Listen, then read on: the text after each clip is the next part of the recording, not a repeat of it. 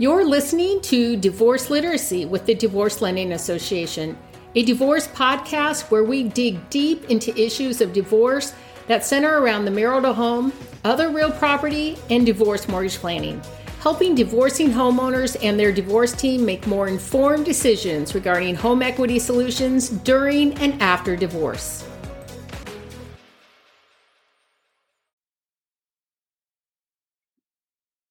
Hi. I'm Carrie Goldring with the Divorce Lending Association, and I'm a Certified Divorce Lending Professional, or CDLP for short. This is part of our Divorce Literacy Series, and today I'm here with Lisa Taylor. Lisa, will you introduce yourself and tell us a little bit about what you do? Sure. Hi, everyone. I am Lisa Taylor, as she said. I am an attorney. I've been an attorney for well over 25 years. I'm not going to tell you exactly how many years, but starting about 15 years ago, I stopped going to court and started mediating all of my family law cases. And I do specialize in family law, as well as facilitating like divorce and those kinds of things, as well as facilitating family disputes. But anyway, I started doing that for many, many reasons. One of the main reasons is that most divorces settle. Most people don't realize that. Something like 97 or 98% of filed cases settle. So the chance that you're going to like get in front of a judge and have your case decided by a judge is really small. And so I realized, but most cases settle. But how do they settle? They settle normally in the normal litigation route, and then you end up settling. And I thought, why not just start out in settlement discussions? That's what a pre-filing mediated divorces. So that's what I do. I try to get the couple to come to me before anybody's even filed anything, or at least really early in the case, so that we can basically mediate the whole case instead of litigating the whole case. And so you end up focusing on settlement right from day one. So it's just a much more effective process than the other process and much more satisfying for families. That sounds great. So no one has to be like, I'm going to stick it to you and I'm going to hire this really mean attorney and take everything away from you, because that doesn't really happen anyway, does it? The purpose, yeah, that's what people think. But guess what? Your attorney's job is to zealously advocate for you and win for you, you bet. But guess what the other person's attorney's job is?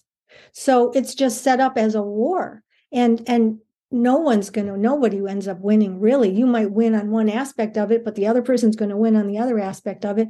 And what you've been through is a war, really. And that's why I stopped doing it, frankly, because even as an attorney, I was just tired of being in the middle of that war. And I felt like I was hurting families instead of helping them. Even if I won for my client, if we got a better settlement than I otherwise might have gotten, what I put that family through, it felt like to me, was not the best thing for families. And so I know that I'm much happier, and I think my clients are much happier now since I've been handling divorces this way.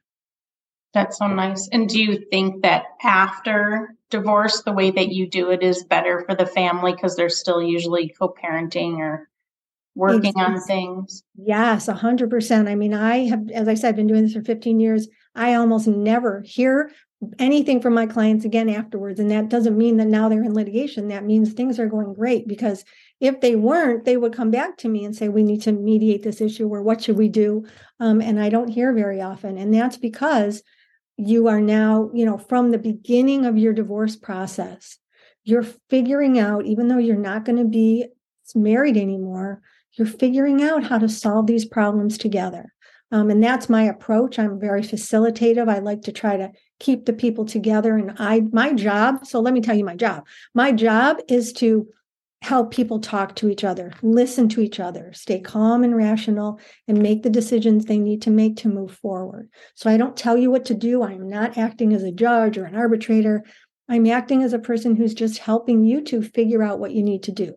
So I ask a lot of questions. I play devil's advocate. I do the best I can to really make sure that they're thinking things through in a way that's truly going to work for them and their family. And so because you're doing that while you're in the midst of this horrible divorce situation, once you're done with the divorce, now you've sort of got a routine about how to handle these things. And also during the divorce mediation process, I have a settlement template that I've designed for myself. So I make sure I bring up a lot of issues that people are going to face, like co-parenting issues. You know, if you're going to sign them up for extracurriculars, if you have children, how are you going to do that? Are you going to have to notify each other? Do you have to have consent before you do that? Clothes, are you going to make sure you have wardrobe at each house? Or what about cleaning their clothes? Those kinds of things. So what that can do is sort of set up guidelines for them, which they agree to on their own, right, during this process. So then after the divorce, if they start arguing about something, they can say, oh, hold on, what did we agree?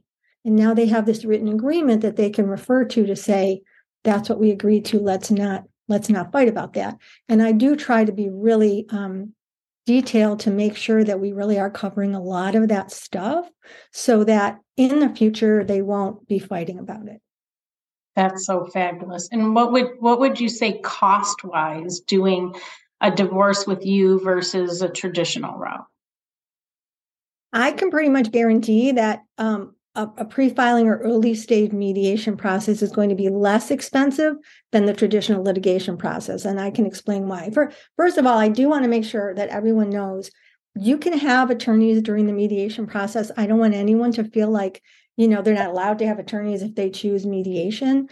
You can have whatever you need to make you feel like you know what you're doing, because I'm not acting as an attorney. I'm acting as a neutral person.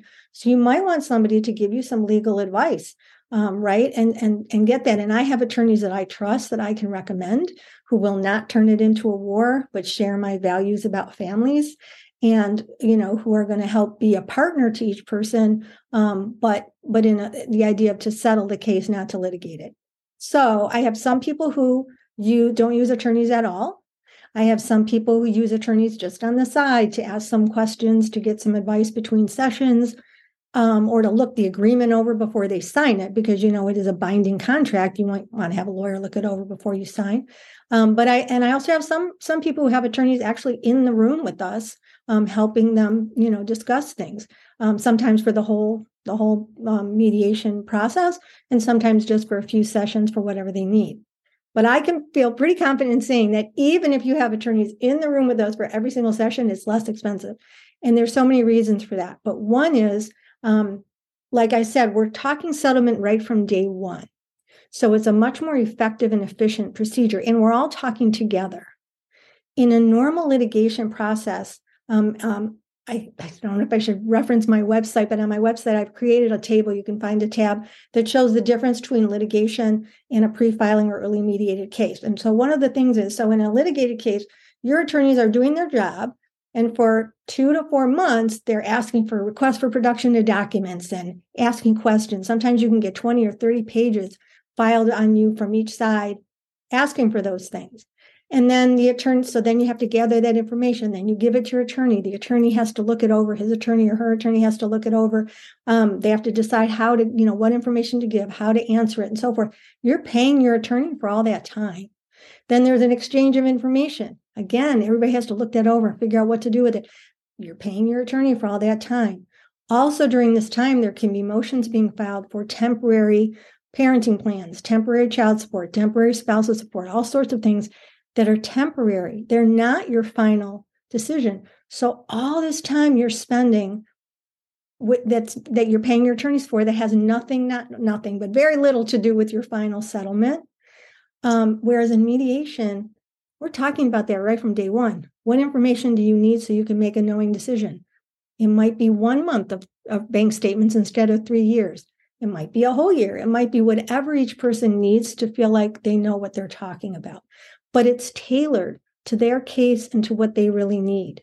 And we're talking to each other directly. So I always say it's like a game of operator in a litigated case, right? Because like you go and you talk to your attorney.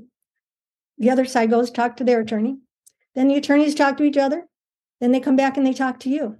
Then you, right? And you keep doing that. It's a game of operator. In mediation, we're all talking together right there. So it's so much more effective and efficient. Like I said before, you're paying your attorneys for far less hours, and you get to control how much or how, you know, little you use your attorney. So you're in charge really of how much you're going to spend in some senses. Because you're going to tell them what you need and what you don't need when it's a mediated case. It sounds so nice. So the family, they have to be like all kumbaya happy to talk to you? Or what if one's like intimidated or doesn't feel like they know a lot of information compared to the other person? What happens in those cases? So actually, that's two different things. So one thing is, no, you definitely don't have to. Like, I have some people who haven't even talked to each other for 6 months, right? I have some people who've had affairs, and, you know, there's a lot of anger and stuff. You know, if they're all just kumbaya and everybody's getting along great, I like those cases. Those are nice and easy for me, but there's not much for me to do other than ask questions. They have their answers. You know, I write it up. Great.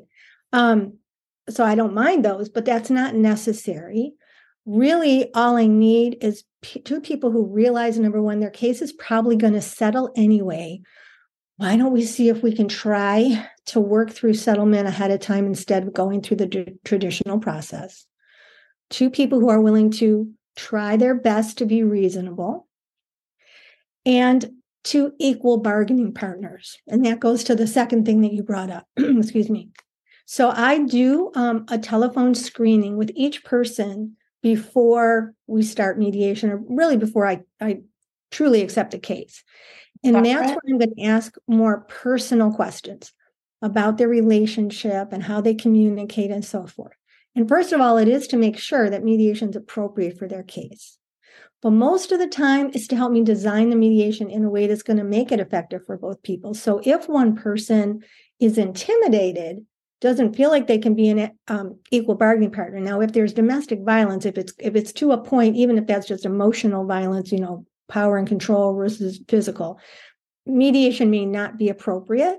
And the only way to do that is to talk with the person who's sort of the survivor of that kind of abuse and see if we can make it so it's safe for them. They for sure would have to have attorneys in that case. I wouldn't take that case unless they both had attorneys, and I wouldn't take it unless I was sure we could make it in a way that would be safe for them. So that's sort of a different category. But if it's lesser than that, like just unequal bargaining positions because one person's just a little more shy or quiet or not sure of themselves or doesn't know that much about finances, then we can structure it so maybe that I might require they have attorneys, or I might require they have a financial advisor, you know, or a divorce coach. Sometimes I actually co-mediate with a divorce coach when I have a case where my emotions are really high. And that's a person who's trained, like I'm good at this stuff. Like, I think I have some innate social work ability in me. That's why I can do this. But I'm not a social worker, right? I'm an attorney. And so sometimes I will bring this person in who's more of a trained therapist, but not trying to therapize the people, but just, you know, be a coach. And that can help smooth over when there's imbalances due to emotional problems. So really, it can be whatever it needs to be to make it feel comfortable for everyone. And what I insist upon is having two equal bargaining partners and whatever we need to do to get that to be true. That's great. So I have one last question for you. Sure. Normally, you hear about someone saying, I don't want to say anything to my spouse and I have to go hire an attorney and file. So if someone wanted to mediate, is the process different, or how does that one get started? So it's really the whole point of mediation is to put the power and control in the hands of the parties. So we'll talk about it. So there's no unilateral decision-making, right? So if they want to file first, or while we're working together, they can, but we have to talk about what that means. Most of my clients, I will say, really don't file until we're done, because first of all, when we're done, they're going to have a signed settlement agreement that's binding. So they can start putting things, once they have a signed agreement, they can start putting things into play, like child support, spousal support, start their parenting plan. I think with you, Carrie, you know, if they have a signed settlement agreement, you can usually start the refinancing process and things like that, depending on what's in the agreement. You don't necessarily have to have a judgment of divorce to start those kinds of things. So a lot of my clients just want to have that signed settlement agreement before they really start anything. So they have that. And also a court rule went into effect in 2019 that allows you, if you have a settlement agreement when you file, you can file a joint petition. So it doesn't have to be one person versus the other person and serving somebody papers. It's a joint petition. you do it together. It's like party A and party B, file this joint petition for divorce. It's a streamlined process. They're not supposed to order any, hearings or anything extra. It's supposed to just be, you get to your final court hearing. Most judges, I have to say most because judges can do pretty much what they want, but most judges will waive the 6-month waiting period. The court will allows them to do that. So by waiting and filing a joint petition, everything is just so much nicer from beginning to end. And it goes faster and it's easier. But even if you don't do the joint petition, because the joint, the joint petition's only been available since 2019. So before that, all my clients would have to just file the traditional way. But still, they told me, and I know now for sure with the new process, they're in front of a judge for 5 minutes, even if you have to do it the traditional way, because now a judge you're not going there for a judge to decide anything. You're right. Going there for the judge to rubber stamp your agreement. So it's 5 minutes in front of a judge and you're done either way. So it really is nicer to wait, but sometimes people just want to get into the court system. They want to get those deadlines going. Sometimes they feel like that's going to help them. But we talk about it and it'll really be in their hands as to whether they file or don't file and when they file. Sounds like a great way to do things. And I just wanted to say thank you so much for spending time with me and explaining this. If I have anyone watching who wants to get a hold of you or talk to you more, what's the best way to do that? You can call me, of course. I think my number is with my name.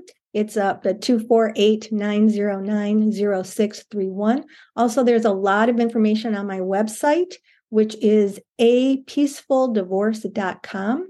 You do have to put the A in front of there, or I think you get an attorney in California. And peaceful is one L. So apeacefuldivorce.com.